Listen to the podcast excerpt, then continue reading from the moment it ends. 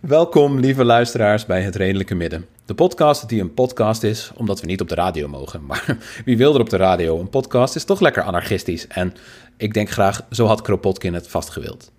Deze week hebben we twee gespreksonderwerpen.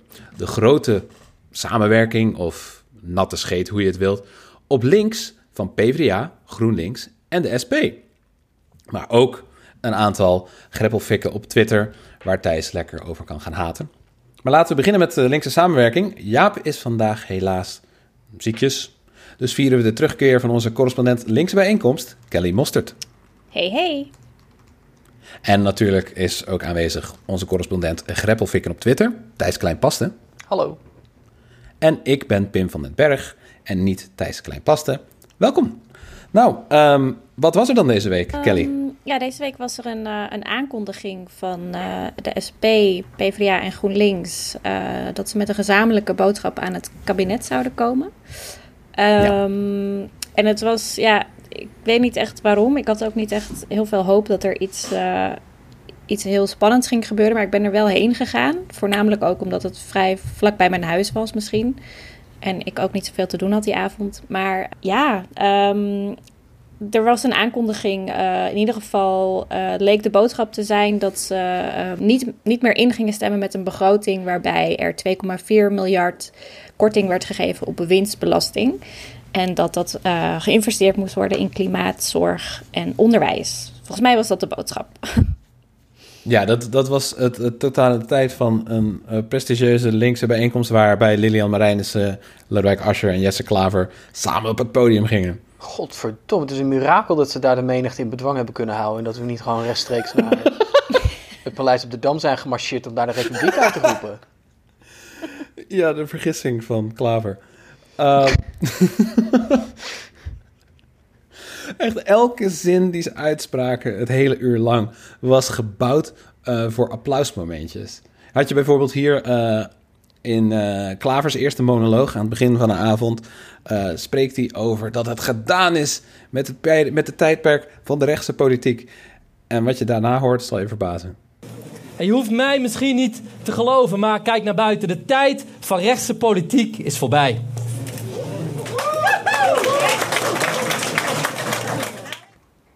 Sneu, hè? Ja, het was. Ik, ja, ik werd er gewoon niet echt, eh, niet echt warm van. Ik ben meer, geloof ik, in slaap gedommeld dan dat ik echt eh, heel erg wakker werd. Ehm, Het was ook vrij ergerlijk om naar te kijken, serieus. ja, maar ook lokaal daar. Het publiek bestond echt voor 95% uit ja, gewoon witte 60-plussers met van die kekke montuurtjes. Ehm, de jongste mensen die waren op het podium gezet. Eigenlijk meer voor Ja. eigenlijk de beeldvorming. Ehm, maar ja, echt wat een contrast ook met bijvoorbeeld die kick-off van bijeen waar we heen zijn gegaan. Je ziet er gewoon echt, echt gewoon een heel ander eh, publiek. Hoe, eh, hoe zou je dat verschil omschrijven? Nou ja, gewoon niet, niet divers. Nou ja, ja, hoe noem je dat? Bij, bij één was het ook wel best wel veel witte mensen hoor. Maar wel ook jonger. En ehm, ja, Hmm. gewoon wat, wat, wat radicaler of zo. het was toch wel echt heel erg, eh, ja. Ik merkte ook dat ehm, bij de bijeenkomst, de bijeen bijeen bijeenkomst, werd er ook veel meer gesproken vanuit het hart, bleek het wel. En eh, ik had het gevoel dat bij deze bijeenkomst van eh, de samenwerking op links, dat alles een beetje ehm, gefocust groept was. Ja, dat was ook wel heel, hele simpele taal. Echt zo'n Jip taal. Met name van Marijnissen en Klaver. Het was Oh, echt best wel ja. tenen dingen zoals... eh, gaat Mark Rutte kiezen voor zijn vriendjes op de Zuidas of voor de samenleving? Ehm, Vriendje is ook echt zo'n aanmatigende het is term. echt ook een belediging om naar te luisteren eigenlijk. Ja. Marijnissen stelde ook een soort van retorische vraag in haar eh, openingsmonoloog van... En nu denken jullie vast, gaan jullie het nu ineens overal over eens zijn? En dan zegt zij, nee, dat is niet het geval. En denk ik, wat, wat voor achting heb jij van jouw publiek, van jouw gevolg... dat zij zo'n onnozele vraag zouden stellen?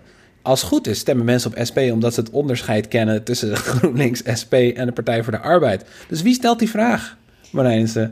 Het- Het is zo aanmatigend en, en, en kinderachtig. Ja, het klinkt ook heel erg als een vraag die een partijleider stelt. En niet iemand die zich werkelijk ehm, heeft gecommitteerd aan iets van linkse samenwerking, volgens mij. Want als je zeg maar in, in, je, in je grote moment van eenheid dan de vraag opwerpt van zijn jullie het ook nog wel vaak genoeg oneens? Ja, dan heb je toch wel even laten zien waar je echte gedachten eh, bij liggen, geloof ik. Ja, het is zo wrang. Wat hadden jullie gewild bij zo'n bijeenkomst?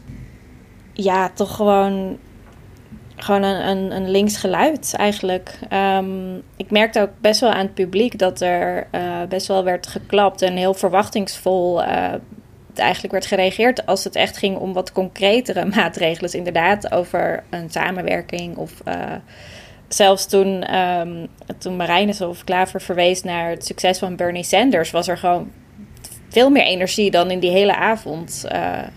Dus ja, het was, ik kreeg het idee Hmm. dat het publiek linkser was dan, eh, dan de drie mensen op het podium. En Er was dus wel echt honger naar ideeën die niet waargemaakt werden. Ja, Ja, ik, ik zag ook vooral, ik heb online ook meegekeken en ik, ik, zat, ik kwam de hele tijd er eh, niet ehm, voorbij de gedachte dat het leek alsof de machtsvraag steeds vooraf ging aan de ideeënvraag. Er stonden drie partijleiders die wel graag ehm, macht willen, omdat ze Mhm. zeggen, ja, wij zijn de vertegenwoordigers van, het, van links in Nederland. Ehm, en dat zie je ook, geloof ik, in die met eh, veel bombarie aangekondigde plannen om van GroenLinks en PvdA om samen een pre- premierskandidaat te hebben. En dan kijk je naar de kleine lettertjes en dan blijkt dat ze in de formatie elkaars kandidaat gaan steunen, wie dan van de kandidaat van de grotere partij is. En dan denk ik, van, ja, dat maakt misschien best wel veel indruk in nieuwsport. Maar wat, wat moet een kiezer daar nou mee? En ik snap wel dat die partijen macht willen uitoefenen. Maar wat is nou voor een kiezer die ze bijvoorbeeld zijn kwijtgeraakt... of voor een kiezer die eh, aan de zijlijn staat omdat hij denkt... ja, eh, mijn stem maakt niet zoveel uit, dit is allemaal een in-crowd en een klikje. Wat is er nou voor hen een aansprekende boodschap om op te stemmen? En dat wordt dan helemaal niet duidelijk gemaakt. Er wordt min of meer verondersteld dat mensen al links stemmen... en dat er dan nu ook een Ja. soort gebaar wordt gemaakt van... en we zullen ook elkaars hand goed blijven vasthouden... Terwijl volgens mij heb je dan de vraag om, verkeerd om beantwoord. Je moet eerst met het idee komen. En als dat een gezamenlijk idee kan zijn, eh, des te beter. Dat is in het verleden ook gedaan in keerpunt, 7, eh, keerpunt 72. Tussen de PvdA, D66 en de politieke partij Radicale, PPR destijds. Ehm, maar daar lag een heel erg grondig ideeënproces aan ten grondslag. Maar er wordt helemaal niets. er- Hier, hier is helemaal geen idee. Het is meer gewoon iets van: nou ja, ja, wij, zijn, wij zijn links. eh step op ons. Maar dat is geen linkse samenwer eh, samenwerken, dat is gewoon linkse marketing. Ja, ja en Ja. ja. dat... ehm, kijk, GroenLinks die heeft voorheen gezegd van... eh, ja, wat het kabinet ook, eh, ook doet, wij stemmen sowieso voor de begroting. Ehm, wat gewoon best wel bizar is als je daarover nadenkt. Dus ik snap dat het voor hun nu een soort van heel rigoureuze beslissing is. Van oké, we gaan toch onze vinger opsteken.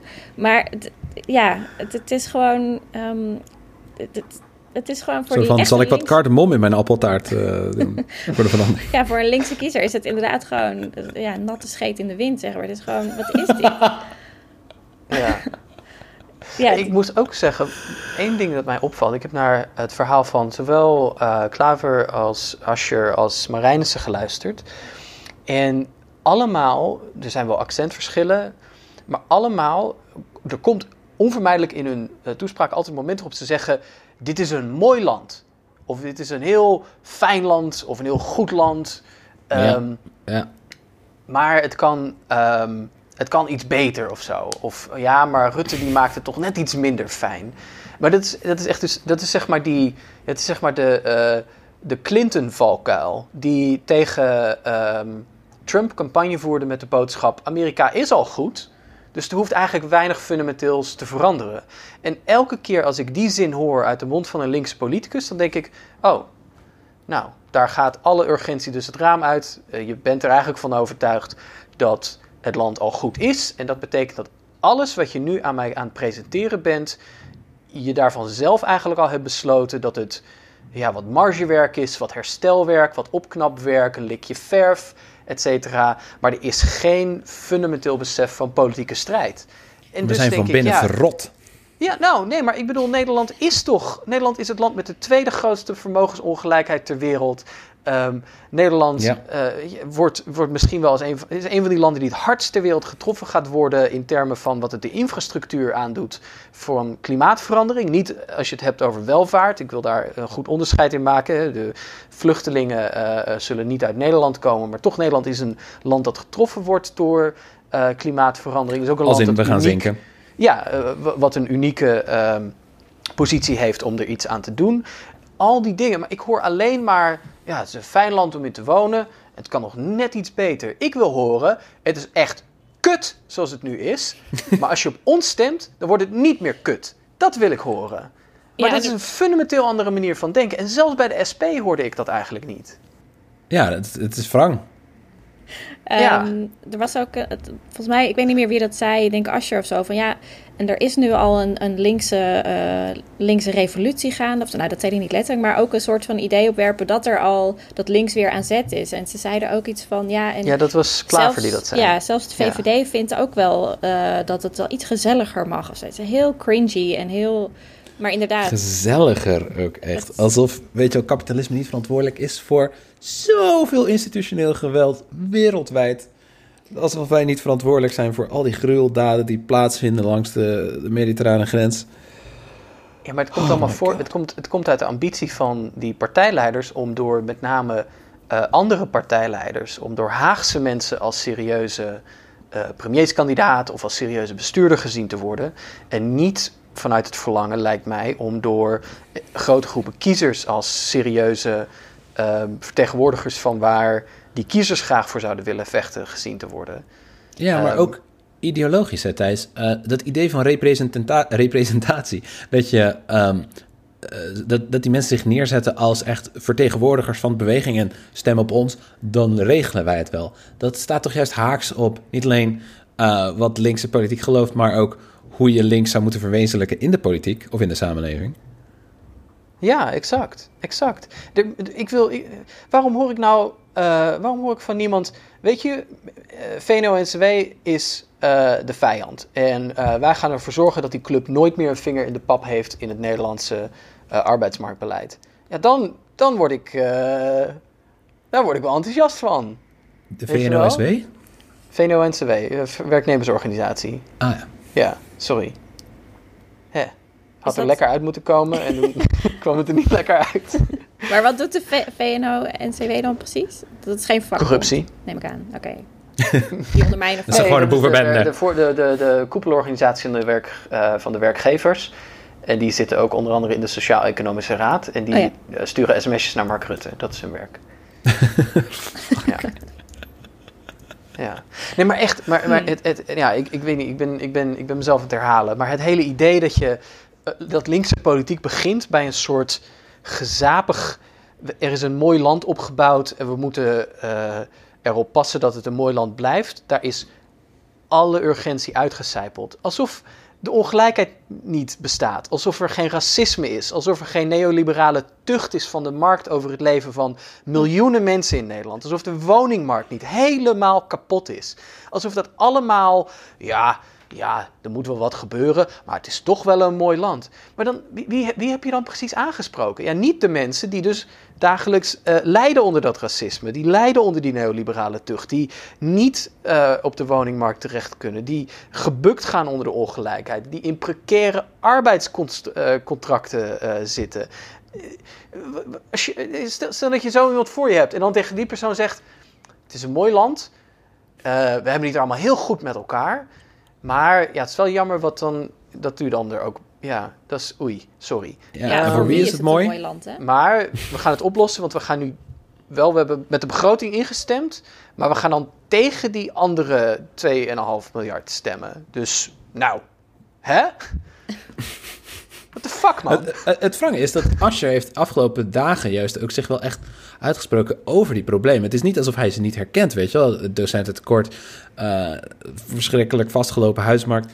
Maar inderdaad niet de moed of de wil of de visie hebben om, om echt de, omvang van die problemen te aan, aan te kaarten en ook daadwerkelijk daar plannen tegenover te durven zetten. Nou, deze drie partijen zijn gewoon zo compleet ingemetseld in de status quo van Den Haag dat ze gewoon ook niet meer weten hoe ze een werkelijk links idee over hun lippen moeten krijgen. Dat, dat was gewoon wat ik, wat ik meekreeg van die avond. Word. Heer, Ehm, heer. En als je, ja, als je progressieve boner al niet totaal gekild werd eh, door het slappe verhaal van die drie partijleiders, dan waren het ook wel echt de vragen uit het publiek. Eh, Ja, als je nog links enthousiasme had, dan was het wel echt compleet eh, de das omgedaan. Er was een soort FVD-troll. Die vroeg waarom de SP niet gewoon kon samenwerken met, eh, met eurosceptische naties. Ehm, er was een vrouw op het eind die eh, zei van ja, Baudet doet het best wel goed eh, ehm, op het thema immigratie. En links moet het daar ook veel meer over hebben. Kijk, het is niet het publiek dat iets te zoeken zou moeten hebben bij links. Maar het is wel het publiek dat dit links verdient. Ja, Ja, zeker wat Marijnus heeft gezegd natuurlijk over racisme en, eh ja en vluchtelingenproblematiek. en het publiek wat dit links dan zelf dus uitlokt, omdat het zelf geen leiderschap toont om, het, om werkelijk linkse politiek te agenderen. Iemand, iemand zei nog, Hmm. dat vond ik ook wel een mooie opmerking, die hele avond was gewoon een boze brief aan Rutte. Ja, dat was ook het heel ook. grappig. Net zo machteloos. Want ik kan me toch niet, ik kan me toch niet aan de indruk onttrekken dat ze bij CDA en VVD en Forum voor Democratie met een half oog hebben zitten meekijken naar deze avond en zich gierend op de knieën hebben geslagen. Want als dit de linkse samenwerking is, nou, dan hebben ze er echt helemaal geen fuck van te vrezen. Nee. Nee. En dan heb je dus geen. Je, je kan niet je ei kwijt, je linkse ei kwijt bij de PvdA. Je kan het niet kwijt bij GroenLinks. Je kan het al helemaal niet kwijt bij de SP. En eh, de Partij voor de Dieren is ook problematisch als fuck. De enige uitgesproken anticapitalistische, antiracistische, antifascistische partij tot nu toe lijkt te gaan worden bij één. Ja, ik, ik, ben blij vestig dat ze daar bestaan. steeds meer mijn, mijn hoop eh, wel op. Ik heb nu wel echt... Ik heb altijd wel braaf nog GroenLinks gestemd. Maar eh, ja, ik, ik ga dat niet meer doen. ik ben gewoon pissig. Of, ja, of ik onthoud me van de stem of ik stem op, eh op bijeen, ja. Ja. Ja, het zijn, er zijn ook natuurlijk uitstekende eh, parlementsleden in al die partijen. Maar eh, het heeft meer slagkracht nodig en meer institutionele steun dan die het nu krijgt. Ja. Maar vooral ook een, een mentaliteit van. Ja, ehm, dingen zijn niet goed en we zullen verdomme moeten gaan vechten om de dingen weer. Ja. Om, om, om de dingen wel goed te maken. Terwijl het enige wat ik hoor is. Rutte heeft niet de juiste prioriteiten. En dan denk ik, ja, dat is toch dat is al zo'n verslapping van waar je het over zou kunnen hebben. Dat is al zo'n enorme stap naar ehm, accommodatie, naar vooral serieus willen genomen worden in eh, nieuwsport, maar niet in de rest van het land. Dan denk ik, ja, jullie gaan dus niet vechten. Nou, oké, dan is dat de boodschap van de tolhuistuinavond. Jullie gaan niet vechten. Ik, ik, het, het breekt echt mijn hart, want er wordt zoveel geweld aangedaan aan andere mensen in de wereld en aan onze kinderen. De toekomst die zij krijgen is, is een verschrikkelijke. En dat verdient meer dan, dan dit showmanship, dit geneuzel, dit tandeloze gezever waarmee echt niemand beter af is. Behalve een handvol politici in Den Haag. Ja. Oh, oh no, he didn't. Was dat een forum talking point? Ik neem alles terug. Nee, ja, ik vind het eigenlijk ook nog wel grappig dat in het, in het extreem eh, ja, eh, kapitalistische eh, VS, of ja, dat het daar eigenlijk veel beter lukt om echt progressieve kandidaten naar voren te krijgen. Als je kijkt naar de campagne van Bernie Sanders, überhaupt wat voor, wat voor talking points hij op de agenda krijgt. En ehm, ja, bijvoorbeeld de campagne van, eh, van AOC, die durft dan gewoon dingen te zeggen als, als abolish ICE in haar campagne. En, eh, en bijvoorbeeld ja, de, het succes van eh eh, moslima's als, als Ilan Omar en eh Rashida Tlaib. Ehm, het is gewoon veel progressiever. Dat gaat gewoon in Nederland, zie ik dat gewoon echt niet gebeuren. Nee, Ja. waar zouden die ook om naar voren moeten komen? Het is zo lastig. Ja, het is lastig. En, en voor een deel denk ik, oké, je moet, je moet ehm, accepteren dat, dat de Nederlandse politieke cultuur en de Nederlandse bestuurscultuur heel anders is. Dat het zo, dat de politiek is ingebed in partijen die ehm, eh, bevolkt worden door met name oude mensen, die conservatief zijn, die traag reageren op verandering. Ehm, dat Nederland natuurlijk een politieke cultuur heeft van accommodatie en van allemaal zo snel mogelijk naar het midden toe. Maar het lijkt wel alsof.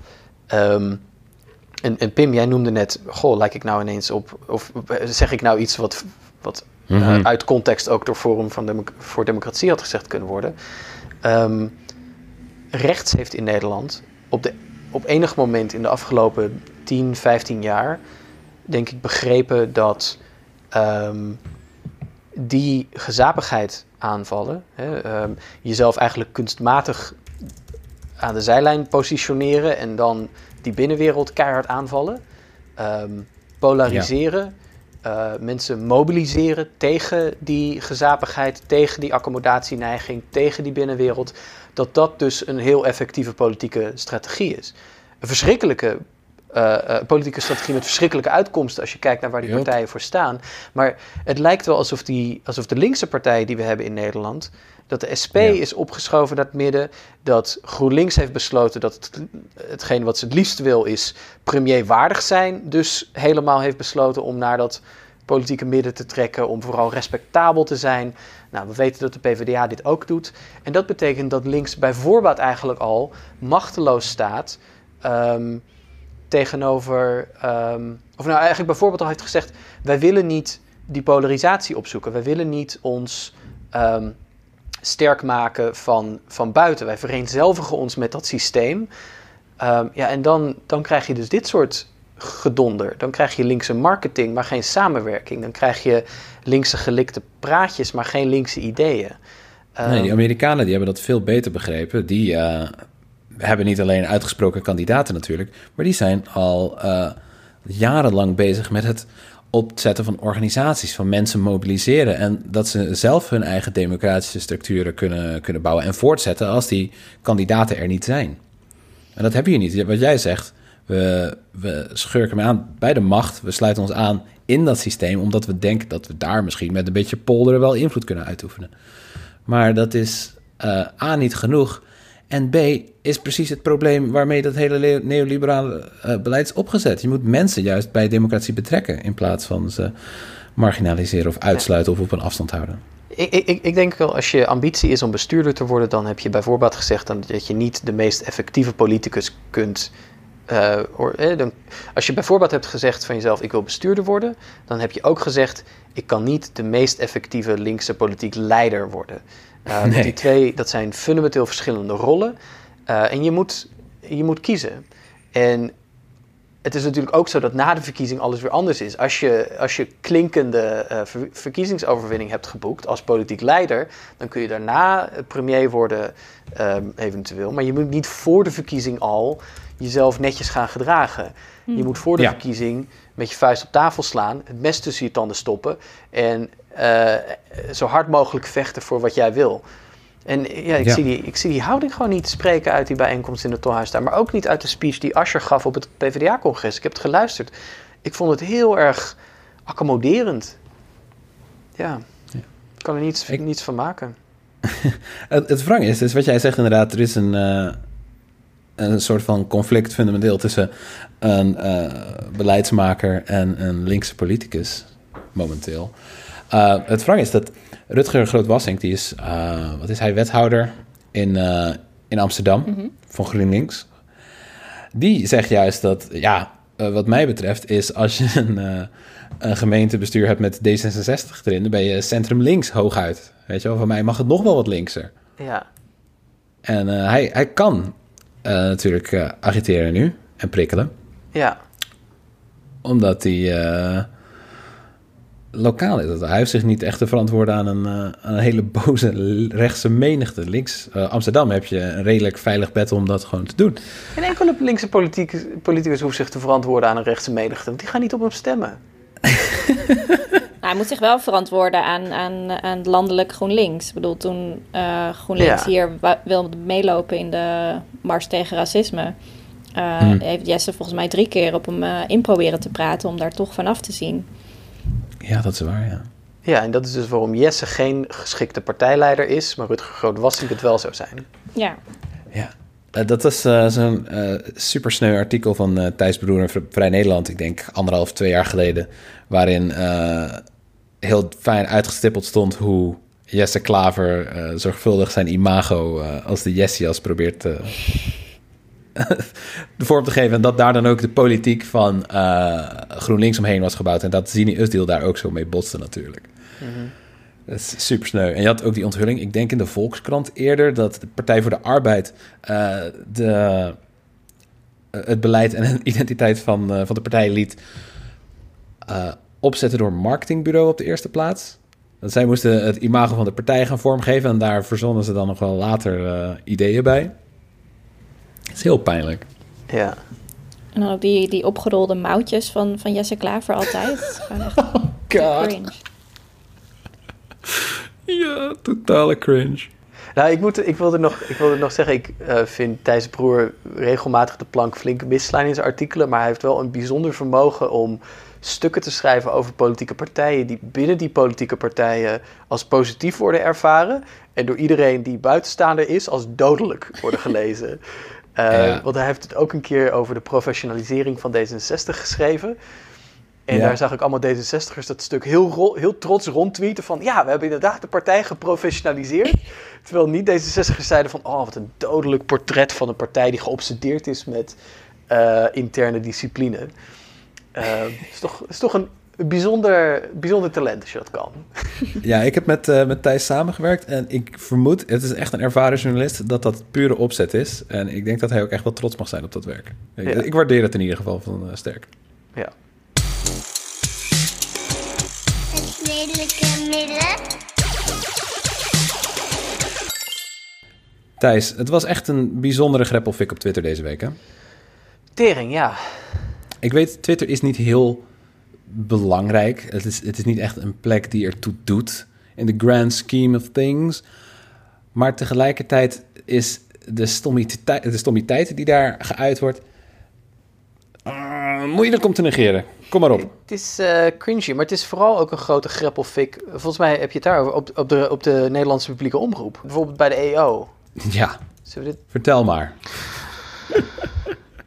De EO heeft een programma, dat heet EO Langs de Lijn. En daar hebben ze opiniemakers. En die opiniemakers, ja, die maken opinie. En bijvoorbeeld dat je eh, bruine mensen die vluchten voor oorlog en geweld... best in een stuk niemandsland met een groot hek eromheen kunt interneren... en ze dan eh, verplicht door de wasstraat van westerse waarden halen... En dan, als ze dat dan goed hebben gedaan, ze hebben je eh, eh, maar, Europese variant van de Chinese heropvoedingskampen goed doorlopen, dan eh, mag je ze misschien wel een baan geven ergens in een West-Europees land dat, eh, ja, weet ik veel, nog, eh, nog iemand zoekt voor deze of andere functie. Ja, nou, en dat is dan op de radio. Ehm, dat is helemaal niet, dat is helemaal niet eh, problematisch. Dat is helemaal niet eh, een, een afschuwelijke eh, opinie die ehm, werkelijk nog niet het minste eh, respect heeft voor mensen, voor de autonomie van mensen, die ehm, denkt dat de staat kennelijk alles mag doen met mensen als ze maar weerloos en bruin zijn, eh, Yep. die werkelijk geen enkel greintje besef heeft dat ehm, je, niet, je mensen niet op die manier kunt, kunt behandelen. Omdat het in strijd is met hun vrijheid, met hun autonomie, met de rechten die ze zouden moeten eh, genieten als mens. Ehm, maar goed, dat is dus een opinie, dat wordt dan verteld op de Nederlandse radio. Ja, en dan, moet- Maar wat dan zo kut is, is dat als mensen dan op Twitter zeggen: hey, dat is best wel eh, gek. Gaan daar nog, eh, komen daar nog een worden daar nog consequenties aan verbonden? Dat dan de presentator van het programma helemaal gepikeerd is? Dat er toch wordt gesuggereerd dat daar onoorlijke dingen zijn gebeurd op de radio. Nou, dat is toch gewoon gemene suggestie? Oei, foei. Ja, heropvoedingskampen zijn, eh, zouden gewoon een, eh, een gespreksonderwerp moeten kunnen zijn. Oh man. Sorry Thijs. Ehm, kan iemand heel even aan mij uitleggen, wat is een opiniemaker? Ehm, Kelly, heb jij een goede definitie van een opiniemaker? Ehm, nee. Ja, volgens mij, ik heb het idee dat het ook echt gaat om. ehm, het gaat ze ook echt om dit, dit soort ophef creëren of zo. Waar ik had het, misschien ben ik de enige voor, maar ik had het idee dat dit vroeger best zeldzaam was. Dat er soms iets verschrikkelijks werd gezegd in zo'n programma en dan hadden we het daarover. Maar nu lijkt er wel iedere week eh, weer een nieuwe, eh, hele slechte eh take te zijn. Vol met racisme en ik weet niet. Het, is, het lijkt wel alsof ja, dit soort mensen, die Marianne Zwagerman, die heeft al eerder echt ontzettend foute dingen gezegd. Die staat dan gewoon in een of andere eh, bellijst of zo. Ehm, en die wordt dan weer uitgenodigd om, om, om haar gif te spuien. Dat is gewoon. eh, het lijkt wel een soort verdienmodel te worden. Ja, is het ook. Eh, heel veel natuurlijk ophef is, trekt aandacht, trekt kliks, haatkliks. Ehm, en mensen hebben ontdekt dat eh, ons geheugen is toch zo kort en onze ophef is toch zo vluchtig dat je opzettelijk KUT kunt zijn. Trek je heel veel bekijks mee. En wanneer het kwaad al geschied is, heb je nog steeds eh, het geld en de aandacht over. En eh, ja, wat Thijs zegt, er worden geen gevolgen aan verbonden, want het gebeurt elke dag. Ik, ik, ik, ik denk dat de definitie van een opiniemaker is iemand die je het liefst in een niemandsland zou drijven en er dan een groot hek omheen zet. En als je nu denkt, als ik dit zeg, nou, nou, nou, nou, dat is wel heel extreem, dan heb je eindelijk begrepen wat het probleem is met Zwagerman. En dus ook hopelijk begrepen dat die nooit meer op de radio zou moeten verschijnen. En dat elk programma die haar uitnodigt om haar afschuwelijke eh, eh, mensonwaardige eh, standpunten te verkondigen, actief meewerkt aan het dehumaniseren van, eh, van mensen. En, Van kleur. ehm, ja, van mensen van kleur met name. Ja, van bruine mensen, van weerloze mensen, van niet-Europeanen, van mensen die toch al in een afhankelijke en machteloze positie zich bevinden. Ehm, dat is, dat is een, ja, dan, dan heb je daar dus aan meegewerkt. Ja, maar het- wat ik ook zo kwalijk vind is, zeg maar, we zien dit ook bij, nou, bijvoorbeeld bij kranten, eh, de ophefkliks en, en YouTube. Maar dat zijn tenminste nog een soort van geprivatiseerde eh, modellen. Die moeten het ook hebben van, van kliks en verkeer. De publieke omroep, ehm, die, die is gewoon compleet vergeten waar ze, waar ze voor staan. Of waar dat voor dient überhaupt. Ze moeten concurreren met de commerciële omroepen natuurlijk. Wordt aangemoedigd, toch? Nou ja, dat is inderdaad wel ehm, wat intern heel erg wordt aangemoedigd. Maar dat, dat zou in mijn mening gewoon niet zo, niet zo moeten zijn. Nee, absoluut niet. Wat zou de publieke omroep moeten doen? Ehm, nou ja, ik, ik denk eerlijk gezegd dat ze zich eh, moeten verhouden tot inderdaad wat er al beschikbaar is. Ehm, en dan aanbieden wat er nog niet is. Ehm, Hm, in dit geval, ja, verdieping, ehm, traagheid. oprechte journalistiek. Gewoon echt de, ja, dat, gewoon de macht ter verantwoording houden. Ehm, ja, gewoon van die, van die publieke waarden die gewoon echt lang in de verge- vergetelheid zijn geraakt, lijkt het. Ja, want dit hele model van we zetten gewoon een paar opiniemakers bij elkaar en dan zien we wel wat eruit komt en dat kan ons verder ook helemaal niet schelen, wordt gemaakt door mensen die kennelijk geen enkel ehm, besef hebben van hun eigen journalistieke roeping of taak of opdracht. Ehm, en al hun eigen journalistieke verantwoordelijkheid ook echt door de play hebben gespoeld. Want het kan ze geen fuck schelen. Want elke keer als ze erop worden aangesproken, dat valt me ook zo op. Elke keer dat ze er op, aan worden gesproken op Twitter, dan is het altijd hetzelfde liedje. Ja, nee, wij maken gewoon een programma waar mensen hun mening kunnen verkondigen. Alle verantwoordelijkheid wordt afgeschoven. Oh, vrijheid van meningsuiting. Oh nee, eh, ga niet. eh, dit, dit. Altijd hetzelfde slappe gelul. Eh, terwijl er wordt gewoon, er is hier, het is gewoon zendervervuiling. Het is, niemand leert er iets van. Ehm, radicaal extreemrechtse standpunten worden wichtgewassen alsof het de normaalste zaak van de wereld is om mensen te dehumaniseren, mensen op te sluiten in een niemandsland en ze door een wasstraat te halen. Ehm, en, en, en de mensen die die programma's maken, die doen alsof ze er geen kut mee te maken hebben. Maar die hebben er dus wel wat mee te maken. Jullie maken die programma's, jullie zijn onderdeel van het probleem. En als je dat niet wil zien, dan blijf je onderdeel van het probleem. En als, het wrang is, als je dus de, de, de spuwers van die meningen eh, juist probeert die platformen, probeert uit te sluiten van dat soort eh, programma's, Ze probeert, eh, of eigenlijk, als je eigenlijk gevolgen wilt verbinden aan die uitspraken, dan ben jij het probleem omdat je censuur probeert te doen. Nou ja, natuurlijk, censuur, ja. Poef, ja. Ja. Het- het- er is zo'n, eh, ook zo'n ontzettende doodsangst bij de NPO natuurlijk. Eh, je hoort het anekdotisch. ehm, om links over te komen. Terwijl ze amper links zijn. Maar ja, bij elke onwelvallige mening schieten eh forumers en Partij voor de Vrijheid mensen ontzettend in een krimp. En dat wil je niet hebben natuurlijk. Ja, het doet me ook denken van wat Thijs zei, van dat witwassen van eh, eigenlijk gewoon rechtse eh, radicale ideeën. Dat ehm, eh, de NOS een tijd geleden zo'n artikel had gepubliceerd over George Soros. Ehm, wat gewoon een één op één ja, overname was van, van ja, het rechtsradicale narratief dat hij, nou ja, dat hij hè, zo'n cultuurmarxist is die, die allerlei mensen Ja. financiert. Nou, het was super fout. Uiteindelijk hebben ze het dan wel verwijderd. Ehm, en een soort van excuses aangeboden. Maar er is echt verder nul reflectie op hoe het kan überhaupt dat de NOS eh, dat soort eh, zo'n zo'n nieuwsbericht bomvol, eh boordvol antisemitische tropes gewoon de lucht ingooit. En hoe dat kan Mhm. op zo'n redactie. En, en waar, ja, dat, het, het is gewoon, er is gewoon helemaal een, een totaal gebrek aan kritisch denkvermogen bij de, bij de NOS überhaupt en bij heel veel omroepen. Ik denk dat je daar de spijker op, op zijn kop slaat, Kelly. Want om even terug te komen op een opmerking van Pim, die zegt: ja, eh, die, die redacties die, die staan kennelijk doodsangsten uit om, bekritiseerd te worden door eh radicaal en extreem rechts. Ehm, maar als je zelf niet kritisch nadenkt, dan kun je dus ook nooit stevig in je schoenen staan ehm, en die kritiek gewoon pareren. Het is, een, het, is een, ehm, het is eigenlijk een uiting van het feit dat die redacties waarschijnlijk zelf donders goed weten dat ze ehm, geen ideeën hebben, dat ze geen eh, krachtig besef van waar hun programma, eh, wat voor soort programma ze maken, wat de journalistiek vermag en wat de journalistiek zou moeten doen eh, hebben.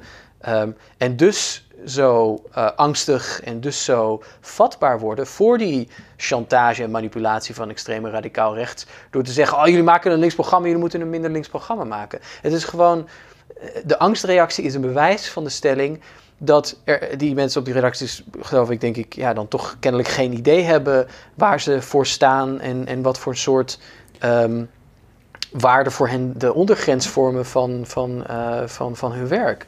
Ehm, en dat is, ja, nogmaals, extreem schrijnend. Ja, het is zo'n. eh, het is ook natuurlijk. Het leunt heel erg op zo'n ehm, misvatting. Dat. eh, een liberaal misvatting natuurlijk dit.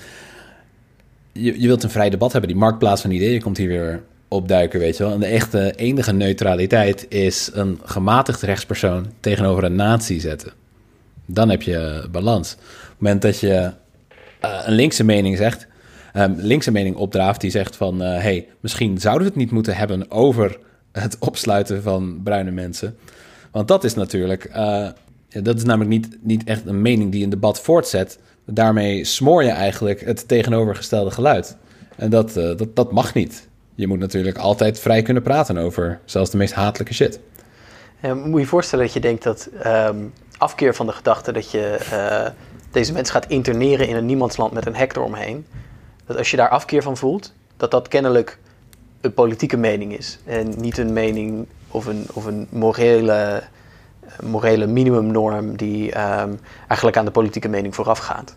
Hè, dat, dat, je, dat je je al zo hebt laten eh, chanteren en, en, en onder druk hebt laten zetten, dat je zelfs die minimale eis van een menswaardige behandeling in de wereld al hebt eh, opgegeven als een betrekkelijke politieke voorkeur in plaats van een absoluut minimum waar niet aan getornd mag worden. Um, Ja. En dat is hoe ver we zijn opgeschoven.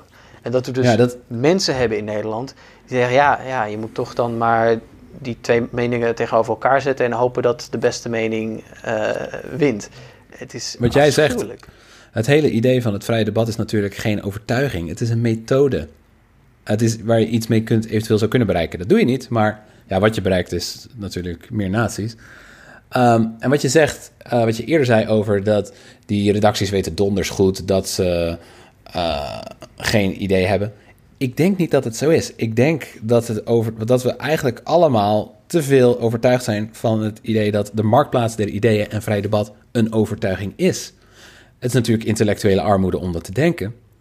Maar het is wel makkelijk. Ja, het is wel makkelijk. Ja. Maar ik denk ook, ik denk dat ook vanuit ons, want ik, ik, ik zit dan op Twitter en ik het zit gelukkig nog in een Twitter-omgeving waar heel veel mensen dan boos zijn over dit programma. eh, en zeggen: hoe, hoe kun je dit nou maken? Dit, dit, dit mag niet. Er komt een moment waarop je, denk ik, moet accepteren. eh, waarop je jezelf over de gedachte heen moet zetten dat de makers van deze programma's nog te goede trouw zijn. Of nog eh, op zich ja, redelijke mensen zijn die tot, waar, je- een beetje tot kunt doordringen. Het kan één keer gebeuren, zo'n incident, maar als het consequent eigenlijk geen consequenties hebben, en dat geldt bijvoorbeeld niet alleen voor EO langs de lijn, maar dat geldt ook voor het programma van Thijs van de Brink, waar vaak eh, eh, ehm, over te doen is. Ja, als mensen zo vaak dezelfde eh, dingen doen, dan betekent het gewoon dat ze eigenlijk in hun daden hebben gekozen. De daden zijn een uiting van het feit dat ze dit geen probleem vinden, dat ze het prima vinden. Nou, en dan ben je dus een programma dat ehm, ja, een, een radicaal rechts. eh, eh, behoort tot het, tot het medialandschap van radicaal rechts. Nou, wat mij betreft kun je dan de tyfus krijgen. Maar ehm, we moeten echt af van de gedachte dat. ehm, want er zit, gek genoeg. ehm, er zit iets heel raars in die gedachte van linkse mensen, zeg maar, die op Twitter boos zijn op programma's dat ze eh, radicaal rechtse mensen een platform geven.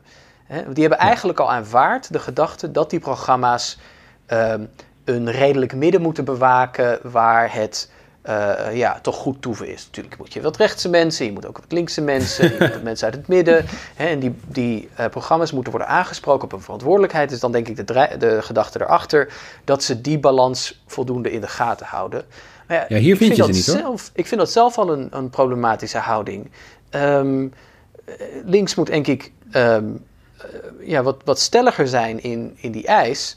En dat ze ehm, ja, eigenlijk eh, of zelf die programma's gaan maken. Zelf dus die macht verwerken. Of een eigen podcast gaan maken. eh, lang leven de podcast. Laten er meer zijn. Ehm, zelf een nieuwe krant oprichten. Zelf allerlei andere media oprichten. Want het Nederlandse medialandschap is rechts. Tot Mhm. nationalistisch rechts. Tot soms radicaal rechts. Als je het hebt over Wakker Nederland en, en de aspirantomroep eh, Ongehoord, et cetera. et- En, en eh Poont en dat soort dingen. Ehm, het is niet... eh, Die, die, die, je, je, gaat die, je gaat die redacties niet bekeren, want dit is gewoon wat ze doen. Ze maken rechtse programma's, punt. En dus moet je daar uitbreken door zelf programma's te gaan maken. Zelf je te organiseren, eh, macht en invloed te verwerken. Ja, dat is een veel langer en veel eh, eh, moeizamer proces, denk ik. Want ja, het zou toch fijn zijn als die redacties zich een beetje aan de normen van het elementair menselijk fatsoen houden. Maar we zien zo vaak dat ze dat niet doen en dat ze het, dat ze het ook geen fuck kan schelen. Ja, dan moet je misschien toch op een gegeven moment die gedachte maar, maar opgeven. En Dat is ook wat Ja. in de Verenigde Staten is gebeurd. Ja, die, die televisiezenders, et cetera, die gingen dat niet doen. Dus zijn mensen podcasts gaan maken. Dus zijn mensen zelf progra- eh, YouTube-programma's gaan maken, et cetera. Ja. Ja, ik wil niet eh, te veel onze eigen pluim strijken, maar sinds ik deze podcast eh, ben begonnen met jullie, heb ik heel veel geleerd, heel veel nieuwe mensen leren kennen. Ben ik naar linkse evenementen geweest en eh, eigenlijk aardig geradicaliseerd. Dank jullie wel. Maar ik denk, het is ook eigenlijk wel een heel grappige terugverwijzing naar hoe, hoe televisie ontstaan is. Of in het begin, eh, hoe dat omroepbestel is opgezet. Ehm, je had natuurlijk radio, dat was ook best wel een amateurmedium. Dus daar kon, kon iedereen kon zeg maar eh, uitzenden. Toen kwam Ja. er televisie. Nou, daar had je toch wel wat duurdere apparatuur voor nodig. En toen hebben we wel blijkbaar, als ik me goed herinner uit mijn maatschappijleerboeken, wel gezegd van oké, ehm, je hebt een bepaalde eh, medium, dat kan heel veel invloed hebben. Laten we zorgen dat al die geluiden, die voornamelijk op de radio toen wel te horen waren, dat die ook vertegenwoordigd worden. eh, ja, op televisie. Dus had je wel echt zo'n idee van: oké, nou, als je een groot genoeg achterban hebt, eh, dan mag je jouw geluid vertolken. En was eigenlijk helemaal niet dat idee van het, de televisie moet het redelijke midden zijn. Het is meer van: oké, die omroep heeft een bepaalde ideologische eh, waarde, eh, die mag uitzenden. En die andere omroep die heeft weer die ideologische waarde, dus die mag ook uitzenden. Ehm, Daar zijn we echt compleet van, van, van eh, weggevaren eigenlijk. Ja, waar, waar is die radicaal linkse omroep, verdorie? Ja, de VARA en de... Ja, Ja, Ja, wa- wakker, wakker Nederland nodigt echt geen linkse mensen uit. Ja, heel af en toe is een keer een eh, excuuspersoon waarvan ze dan zeggen dat hij links is. Maar dan blijkt, als je er even aan krabt, dat hij helemaal niet links is. Ehm, weet je, maar op de een of andere manier zijn toch ja, nominaal linkse programma's. Ik vind ze niet zo links, maar goed, laten we dan toch maar even die terminologie hanteren. Nominaal linkse programma's. Precies zoals jij zegt, Keddy, ervan overtuigd dat het hun verantwoordelijkheid is om ook rechtse mensen aan het woord te laten. Ja, nee, doe dat dan ook maar niet meer. Hè? Eh, rechtse programma's doen dat niet. Die lachen zich in het vuistje. Kom nou. Ja, je wordt bespeeld als een fluit, inderdaad. Ja. Ja. Want je, hebt, eh, je had het er nog over eh, geen consequenties. Je merkt wanneer dat geprobeerd wordt, dat het ook eigenlijk uitloopt op een, eh, wat was het Kelly, een natte scheet in de wind? Ja, ja. dat is Want wat, eh, wat gebeurde er bij spraakmakers? Kun je ons daar doorheen eh, loodsen? Ehm, je bedoelt dat, eh, dat Frits Hufnagel daar eh, eh, aan tafel zat en hij mocht iets zeggen over vluchtelingen. Oh ja, ik heb wel een citaat bij de hand. Die mensen moeten hier niet naartoe komen. Er kunnen er maar heel weinig blijven. Oké. En het gaat elke keer hetzelfde. We zien een kind en dan denken: Oh, wat zielig.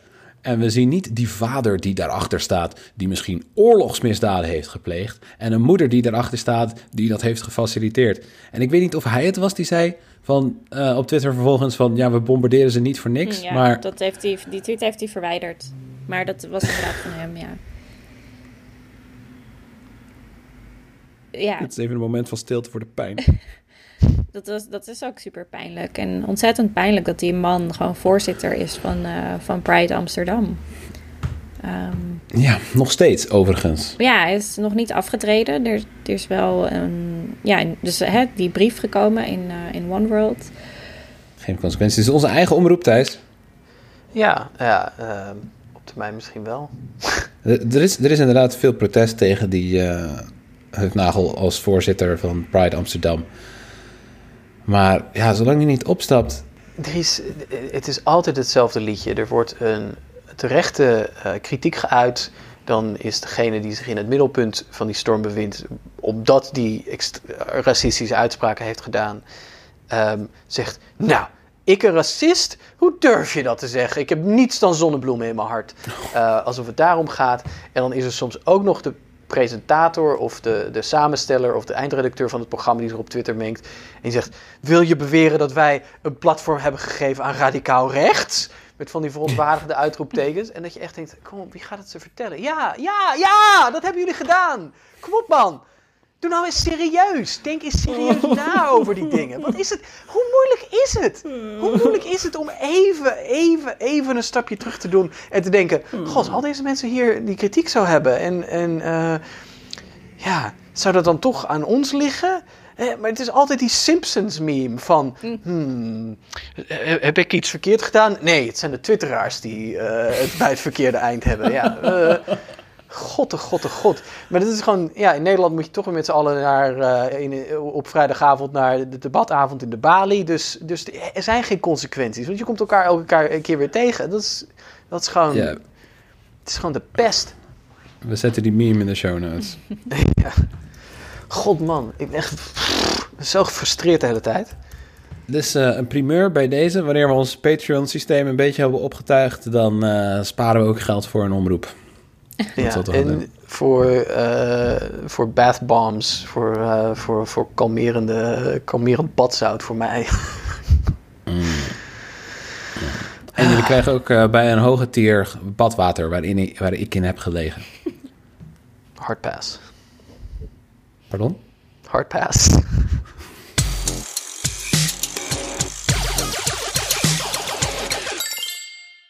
Nou, na deze ontzettende greppelfik van een week heb ik wel eigenlijk zin in wat luchtigs. Dus laten we gewoon het redelijke midden van deze week nog even bespreken.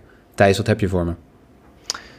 Het eh, redelijke midden van deze week is lekker kort. Het redelijke midden van deze week is Lodelian Klaafscher. Mag ik die naam nog één keer horen? Lodelian Klaafscher. Gewoon alleen dat. Je gaat, je gaat op werk, ga je met collega's praten bij de koffieautomaat. En dan zeg je alleen maar Lodelian Klaafscher. De hele tijd. Lodelian Klaafscher. Wat? Lodien Klaasje. Ga ik op stemmen.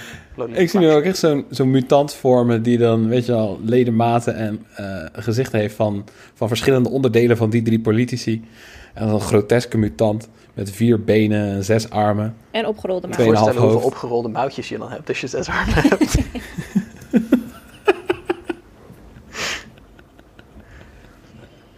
Lodelian Klaasje. Gatiba. Ehm Kelly, jij. Ehm, ja, het redelijke midden van deze week is dat eh, Shell tijdens de Internationale Vrouwendag 2021 tijdelijk hun naam verandert in Empty Shell. Waarbij je bij 10 liter benzine of meer aan de benzinepomp een gratis eh, strandschelp krijgt die je tegen je oor kunt houden. En als je goed luistert hoor je de echo van de lege ziel van het kapitalisme. Is mooi. Ik wil zijn schelp. Oh, die zou ik echt de hele dag aan mijn oor kunnen houden. Ehm, dan de mijne. Ja, Thijs had hem eigenlijk al een beetje gejat in de aflevering, dus ik, ik heb er twee. Ehm, ik wilde gewoon zeggen, Marianne Zwagerman mag inderdaad haar interneringskampen krijgen en optuigen in Nederland. Eh, in niemands land. Maar de enige die er hoeft te zitten, is zijzelf. En eh, ik ga die van Dennis Jansen, de mediawetenschapper, even jatten uit onze Discord. Dennis zei, de drie leiders van links roepen zich uit tot de AOC van Nederland. En ze laten de aanwezigen stemmen over wie van de drie welke letter mag claimen. Ehm, bedankt voor het luisteren weer deze week. Hartelijk bedankt voor die aandacht, voor het abonneren, voor het liken, voor het geven van 5 sterren recensies. Als je 4 sterren recensies geeft, ik waardeer je eerlijkheid, maar doe het gewoon niet. Je kunt Kelly volgen op Twitter op @kellymostert met een T. Thijs Kleinpaste als Kleinpaste Thijs. En ik, Pim, ben BVDPim. Abonneer, eh, luister ons, niet op Spotify. En ik hoop gewoon dat jullie een fijne week hebben. Blijf van Twitter af, zorg goed voor jezelf. Fijne avond. Hoi. Doeg!